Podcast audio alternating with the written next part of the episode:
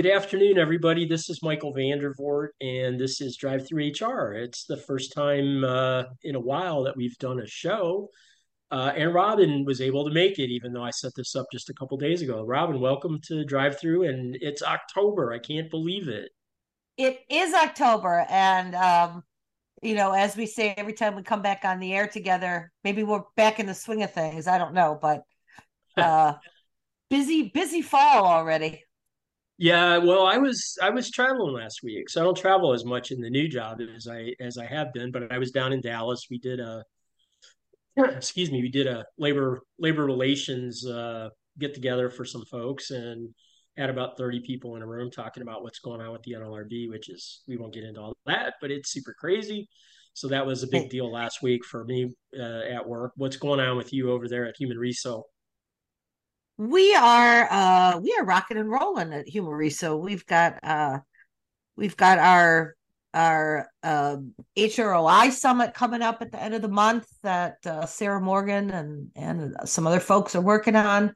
Um, so I'm just on the sidelines of that, cheering them on. But um, now we're busy. It's uh, you know, you and I saw each other at RecFest. We're um, heading to HR Tech next week. Um, so yeah, all kinds of stuff. I'm continuing my streak of never going to HR Tech. So that's, that's uh, one of these years I'll make it. I do, and I know we're keeping our guest away from the microphone for just a second. Excuse us, Ken. We'll get to you in one second.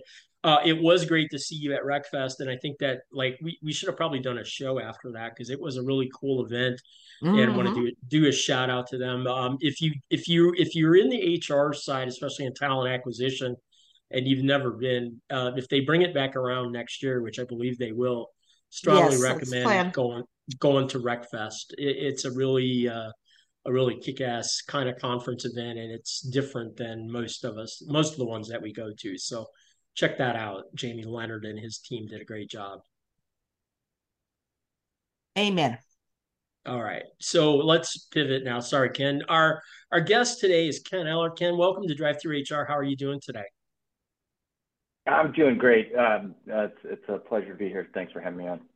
Uh, I, we're we're glad to have you, and I know we're kind of like Robin and I are out of practice. We haven't done a show in a few weeks, so our banter extended a little longer. But welcome to Drive Through. Uh, let's start out by having you actually introduce our, yourself to our listeners and talk about uh, what you do. Sure. Thanks. So, um, yeah, so I am. I'm calling from the New York area. I uh, live outside New York City and uh, been here long enough to, I think, be a New York native.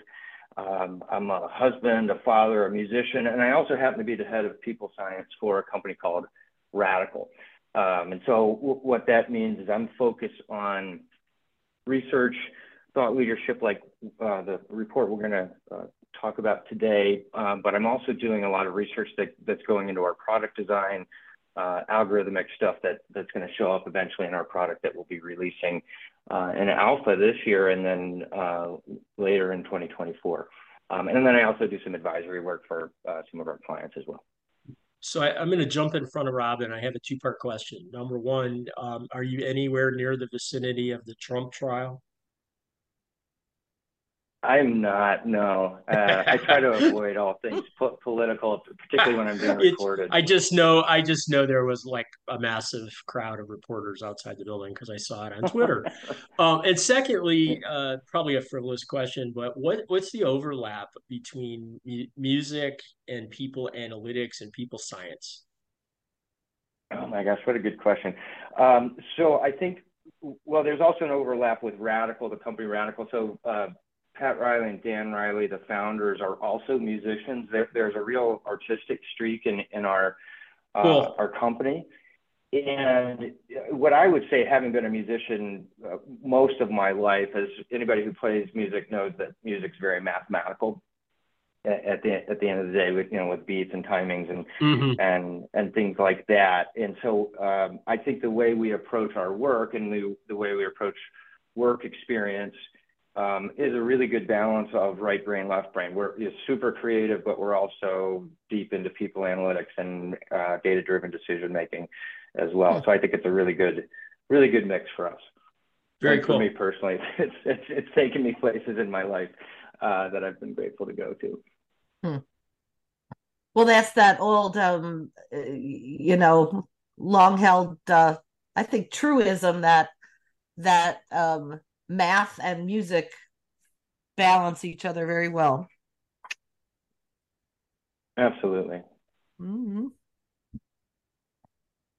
Well, good. Well, let's um let's dive into a little bit uh actually about RADICL, which um you know a, a cool name first of all, um but um tell us about the company um and RADICL and and what what y'all do. Yeah. So RADICL is a human capital technology and advisory company. As I mentioned, we're working in the product space. We'll uh, we'll have some releases coming up uh, end of this year into 2024, and we also do advisory uh, work for for our clients in in the human capital space broadly. We do strategy, analytics, and change work mostly around the employee experience, culture, engagement, people analytics, uh, et cetera. Our mission really is to create epic work experiences for everyone. Um, and that's really what's that drives us. We think it's pretty broken for for many companies, and we think companies need a lot of work with this. And and part of the reason we named ourselves Radicals, we really take a creative approach to this, and we think sometimes, particularly with the state of HR, the state of work experience, uh, it's going to take some pretty radical interventions to do things differently and start thinking about things differently. Hmm. Yeah. Um, and, and so you you mentioned that obviously you're you're you're head of people science, um, which that's just one of many things that I'm not exactly sure what that means. But I guess you you use data and research to try to figure out how to make work better is kind of what I wrap my head around. So you just did this report um, that I guess is the title is the state of the work experience. So and that's kind of what when when we were going back and forth about getting you on the show, that's kind of what I was interested in because that is something that has changed so much. So I'm really curious about the report and kind of you know set us up for what it is, and then we'll we'll talk through some some of what you learned. Yeah, yeah. Uh, so you know, if you go to radicalwork.com, that's R A D I C L W O R K.com, uh, you can find the report on our website and you know, just background of the report. So, like you said, so much has changed uh, pre-pandemic, during the pandemic, post-pandemic, that you know we had a hypothesis that just sort of seeing what's been going on, and we've been lifelong students and practitioners of culture engagement experience. We had this hypothesis that things were sort of really terribly broken and maybe getting more broken. Um, the thought that employee engagement is likely a dead concept that you know we've sort of missed it. You know, we, you know how many times can you hear Gallup come out with a report saying 30% of employees are engaged, and yeah, it's the same thing next year, you know, plus or minus a few points, and and we sort of act like that's okay. Um, so we set out to do a, a, very different study to not really even look at engagement, but to take a couple steps back before engagement and think about what the experience is for people. We want to know what is it now? What does it feel like? What could it be? What it what should it be? What's in the way? And what can we do about it? And what can companies start doing about it to really, again, our hypothesis that was that we really have to start thinking about this very, very differently, um, mm-hmm. much more holistically to get into it. So we we did a research uh, study in partnership with QuestionPro, uh, U- U.S. employees and looked at all these things through both quantitative and qualitative uh, in, input from employees across a broad uh, range of uh, industries, levels, tenure, generation, et cetera. Hmm. Okay.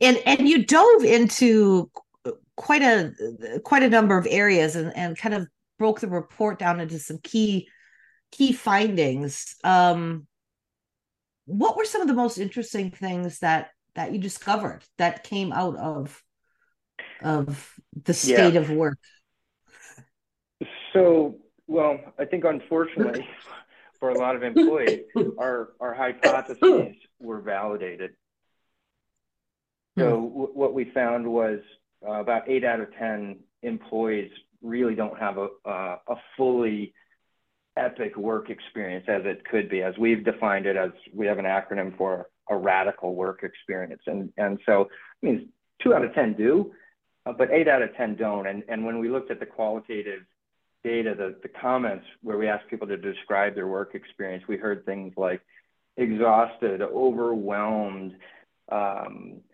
soul sucking. You know, I mean, it was just not huh. pretty what we heard back from from employees about the the, the state of the work experience. And and you know more specifically what we wanted to do in addition to sort of you know say hey we've got a problem here was really really wanted to focus on action orientation and what companies could do about differently. And so what we looked at mm-hmm. was a range of drivers across what we call the five P's.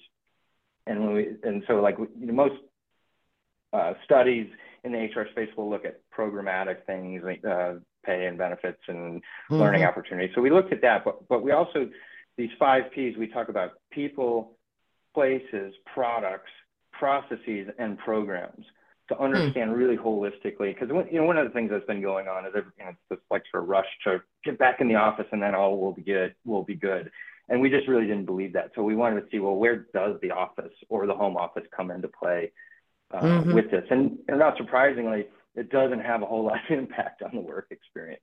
So there's there's uh, lots of things that we learned from that, but and we can go into more detail. But really, the big headlines is it's not looking good for a lot of employees. Yeah. Some effort is being placed in the wrong places, and there's some different things we can do so that employees can have a more radical employee experience that's really full of meaning, clarity, and connection. Mm-hmm. Hmm. So a follow up on on that piece before the next question. Um, you know, in the in terms of the methodology, it's not. I don't. I don't really want to delve too deep into the methodology, but like, what like so like there are companies that pride themselves on being on the great place to work list or whatever right? We have a great culture this and that. Mm-hmm. what what was the what was the typical company or or was there not a typical I, I so i guess i'm trying to understand like who were you talking to and where did they come from? Yeah. So the, these were employees um, we focused on the us but it, so it ranged i think maybe 11 or 12 different industries from healthcare, pharma, financial services, retail, business services, uh, big tech, and uh, telecom uh, grouping, but it wasn't really focused on any one specific industry. And, and these these people ranged in all sorts of functions in the organization. The the size of the company ranged. Uh, the, largest segment was actually companies with over 50,000 uh, hmm. employees, but it went down to the lowest cut we used was uh, a thousand employees. Uh, but the majority of it were well, you know, well above 5,000 employee companies. Gotcha. So it's some pretty range, significant range from level of. Yeah, some pretty significant sized uh, organizations. It sounds like so they not not small yeah. companies with you know shallow pockets or that kind of thing. So interesting. So you right. mentioned um, that what you you defined as the epic experience at work or the radical work experience. What is that? What does that look like? Yeah. So, so um, when we set up to do the study, uh, we wanted to, to really dig into what is it that matters to employees. What do they want to get out of work to, to be most fulfilled and, and uh, doing their best work? And so RADICL is an acronym for reason, meaning people have a why. They're connected to their own purpose and the purpose of the company. They have accomplishment. They're actually making meaningful progress and impact They've got a clear direction. They know where they're going. They know where the company's going. They've got a sense of identity. This is a really big one. Um, mm. People see them, the whole person, both in and out of work. It, it's you know, being human. They they they're mm-hmm. not just an employee. They're a human. Um, connection, trusted connection. That you know both um, within their team and across levels in the organization, and then learning. So people have to be growing, developing, advancing, and regenerating. And, and what we found is there are many employees that have some of these, even most of them, but missing one or two. And when you're missing one or two of these things, it's actually really detrimental on the experience. It's, it's detrimental on employee outcomes. It's detrimental on company outcomes. And where the, the, the groups of employees that we saw that have all of these things, the productivity is off the charts, engagement's off the charts, retention's off the charts. Uh, and they're more likely to be part of a company that is growing and profitable than if they don't have this. Like on the flip side, uh, there's some employees that we looked at that we would say have like a, a either a toxic experience, meaning it's really low on identity and connection and trust, and then some that we just called like a meh meaning it's kind of middle of the road. It's just kind of boring and nothing really stands out. And that's almost as bad as the toxic experience because people are just like, I don't know why I'm here. I'm not sure where we're going. I'm not sure if we're getting anything done. Not, you know, it's not toxic, but it's pretty bad. Um, so it, it, we, we saw a really strong connection to both individual and company outcomes when people have all of these things. I, I think uh, I think Robin may have uh, had to step away for a minute, but we're just we're going to continue on, um, and hopefully she gets back to join us. Uh, work looks like it was calling. Um, Ken, so let, let, me let me just do a quick reset. We're about two thirds of the way through the show. Uh, this is Michael yep. VanDervort, and Robin Schooling is is on the line, but not right at this minute. And our guest is Ken Oehler from RADICL, and we're talking about the state of the work experience report that they just recently completed as a research project. Ken is the director of people science. And so this is, they're taking a look at what the state of employment looks at right now, which is a question I think everybody's asking. And there's tons of opinions, but not a lot of answers. So, so the, and welcome back, Robin. Um, I was just pivoting to the next question. So, and Ken, that is, so why does this matter? What, what makes a radical work experience better and why does it matter? Yeah. So, uh, you know, we were uh, talking about some of the connections that that we found. Um, we wanted to also make sure that this this matters both to employees and uh, to companies. And so we found some really powerful uh, connections. For example, employees that have a radical experience have five times the rate of retention, four times the rate of engagement, two times the level of individual productivity versus those that do not, or that people that have a toxic or a purposeless experience. Um, we also found that people that have this fully radical experience, meaning they're firing on all cylinders of that reason, accomplishment, direction, identity, connection, and learning, are twice as likely to be working for a company that's strong growth and strong productivity than those that do not. So there's a really compelling reason that business leaders need to be paying attention to this, start thinking about this differently to, to deliver value to employees first. But also, you know, I, we would argue that we have a moral obligation to people to deliver this. If you think about people are working uh, 90,000 hours over the course of their career on average. Mm. That is a lot of time to be miserable or just not to be that fulfilled, not sure where you're going, not sure if you're making a meaningful impact um, because it can be great. It can be epic. Um, and we need to really figure out how to do that. And, and, not only is it just a great thing for that to happen for, for people, um, this really serves companies and, and business value as well when this when this happens. Hmm. I'm interested in diving a little deeper into um, one of the five P's you mentioned that you focused on in the study, which was places. And uh, which included taking a look at kind of the interplay between um, work from home, hybrid work, uh, office design, your footprint, real estate footprint. You kind of looked at all of those things. Um, yeah. What what were what were any any surprising findings that you found, or did it just uh, did it come across? I would assume loud and clear that you know return to the office for the sake of return to the office is not the answer. Yeah, so I, I think that that's pretty clear. Uh, you know, the other thing that's that's clear is um, that we have to somehow break through this uh, get in the office, I want to work from home debate, this sort of binary yeah. debate. Um, I think what what is pretty clear, and, and it comes from the employees themselves. We ask, you know, how many days a week do you want to work in the office? And most are landing on two to three, sometimes four. Um, so people actually do want to come into the office. Hmm. Sorry about that. That, that little noise in the background. Um, so people really do want to come into the office, but when you look at um, what we really wanted to push on was what we're hearing a lot from management is, you know, we're worried about productivity, and if people can just get back in the office, that's going to solve some of the problems around productivity mm. because that people will connect, they'll connect back to the culture. What we found was 80% of the people on in the study said the office as it currently states has no impact on culture or my sense mm-hmm. of trusted connection with people. So it's not that we, we should, you know, just dismiss the office. We have to rethink it because it's not working in its current form. It's not working for the way work is done.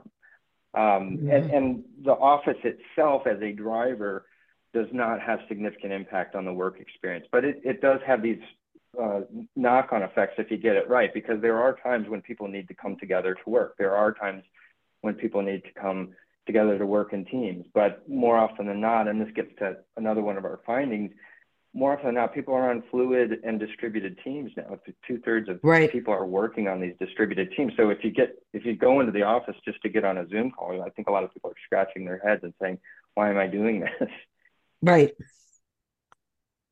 You know, uh, last I mentioned that we ran a, a, a labor relations oriented meeting last week, and in in kind of after the after hours in a discussion, we had a chat about cubicles and hot desking and you know coming to the office and what what's the right workspace and all that kind of stuff which i guess is another kind of place right it's not am i at the office or working at my home but it's like what what is my work environment inside the office like um yeah. and and it was interesting that you know what what many companies have seemed to buy as the consensus that you need to be flexible and have open spaces and it builds like none of the people i was talking with which was five or six people feel like that's really a good environment to work in for them or others and yet that's what their company is doing. Did you guys get into that kind of detail or is is that too too down in the weeds? No we did. We actually did ask about um, office design and what was really interesting we, we found a similar thing that that you know these open designs aren't necessarily what people want anymore. But I'm not sure people want to go back to cubicle farms either. So what we did find was the the things that were more linked to people saying this office is really working for me. What was more about the common spaces and the uh, the meeting rooms that could serve, and this was sort of a, a, the way we asked it in the study, could serve all types of teams, both synchronous, asynchronous, uh, distributed, and on-site. So if you if hmm. you're working on a distributed team, you need, and this was one of the, the calls to action was you can't just think about the place. You have to think about the people, the processes, the technology, and the place together, mm-hmm. and how that. So you've got new new skills of people working on distributed teams. You have to think about your processes of how you bring these teams together, either virtually or uh, digitally. Um, you have to, we really have to start thinking about the, the office footprint, the types of rooms, how big they are, and then the technology within so that it works for everyone. Um, mm-hmm. If you design for distributed first, it, it will then work for everybody on site and people uh, that are calling in. And that's mm-hmm. really, you know, the thing that we started to find was um, people were really saying solve for distributed in the office design because just getting in there, if it's the same old stuff and the same old technologies, that's where the, a lot of the frustration is. And I, again, I think people are just scratching their head when it's like, well, why would I want to do this? If, if, you know, I'm just going in to get on a Zoom call on technology and my home office technology setup is better than this. Mm-hmm. right? Or I can mm-hmm. save time driving in and get more work done. And yeah, we spend exactly. billions, billions of dollars it seems over the decades, and and every time we think we have it figured out, it changes. So I don't know if they're anyway. I've lost track of whose question is which, Robin. So I'm going to ask the next yeah. one, and then we'll, we'll fabulous. Just about out of time. So ken go back up to thirty thousand feet. Um, you know, and and just in general, trying to hack this problem of work experience and, and making it, you know, as epic as possible to steal your term. What what what should employers be doing right now? So, uh, the, you know, one of the things that we were really talking about in the and looking at in the study was one asking the question, why has it gotten so bad? And I think there's a few culprits here. One, one being organizational silos and inside out thinking. So, you know, the benefits department is doing something for people that the learning and development department doesn't really, you know, coordinate with. And then you've got real estate mm-hmm. doing something and et cetera, et cetera. So um, it's totally fragmented. So um, that's one thing that the, and then solving for the wrong thing. So I mentioned, you know, so if you look at most talent strategies, there's, there's typically some statement in there about this is about attracting retaining and engaging talent. And these are all perfectly good things. Businesses need that. Um, but these are things that benefit the business more than the employees. And if you think about what, if you're solving for that, then you're going to have some shiny objects to attract people in. You're going to think about how do you engage people in performance, which is why we see, you know, maybe some over indexing on performance management and things like that. And then retaining people um, at its best is a, is a good thing, but uh, you know, and it's worse. Sometimes you'll see, um, you know, you've got people who are stuck. You, you've you've done such a good yeah. job mm-hmm. retaining people uh, that you may have actually prisoners uh, in your organization that shouldn't be or don't want to be there. So the first thing we would say is you really just have to reorient to what employees need. And that's where we go back to this radical work experience, which again, it's, it's all about meaning, clarity, and connection meaning for me as a person am i am i connecting to my identity to my purpose? Am i clear where i'm going? Am i clear where the company's going? And, and do i have this connected trust with the people i'm working with that's really the rocket fuel of performance? And if, if companies would just start there and then say well what do we have to do? How might mm-hmm. we develop for meaning clarity and connection um, and get all those people across the five P's in the same room at the same time, mm-hmm. asking that same question, we might get a lot better uh, answers to that uh, and, and less of the fragmentation. I mean, just as you know, statistic. I mean, you probably heard this. You know, the average company has 80 plus people facing technology apps. It's crazy. Mm-hmm. uh, it, you know, it, uh, inside out development, silo development. That's how that happens. If if we design together as an organization from the CEO's perspective to say, well, how might we develop uh, meaning, clarity, and connection for people so that they can do their best work here, their best work. Yep. It, will work out for everybody if we could just start there. And that, that's probably the simplest thing, but it, it's it's harder to do than said. But that's that's sort of the biggest mindset shift mm-hmm. and planning shift that would need to take place. Mm-hmm. Well, and I think it's it's uh, you know we're we're we're an HR show for HR folks, and I think we we in HR tend to um, so often in our organizations think, well, it's our job to to sort of solve this quandary or uh, come up with solutions to create connections or help people find their purpose, whatever it may be. And and so it's done in this in this silo of HR. And it's just it's yet another initiative. I'm using air quotes as I say that that that's rolled out and rolled downhill instead of really what I hear you saying so strongly, Ken, is that integration uh, across all pieces of the organization, across all aspects of work. Um, that's really what needs to happen. And and to make this sort of shift, it can't just be the C-suite or it can't just be HR. It's it's everybody. It's it's bottom bottom up uh, as well and side to side. Yeah, yeah. I mean, if you think about those five P's we talked about, I mean, you've got every every yeah function in the organization at that yep. point. It, it is the CEO, it's the COO, it's head of real estate, it's uh, definitely CHRO. Um, it's the employees themselves. It's you know yep. leader you know leaders across the organization. So it, it and it, this is a business critical issue. It's not just an HR issue. Yeah. Yeah. Well, and Ken, with that, we have pretty much hit our hit our window of time. Uh, in fact, I think we've run a couple minutes over, so we appreciate your flexibility. Um, why don't uh, why don't we head out with you, um, maybe sharing any final thoughts you might have, and then tell people where they can find you or the report or your company, whatever that information of that type you want to share. That sounds great. So, I, I mean, the last thing I, I would leave people with is is really just a challenge for all of us for uh, as HR and business professionals is if we think about you know it's we lay out why this inside out siloed approach really isn't working. So we have to stop that. Mm-hmm. And I guess the challenge I would have is how can we go from inside out to employees all the way past it, just skip right past outside in for employees and go straight to co-create with people.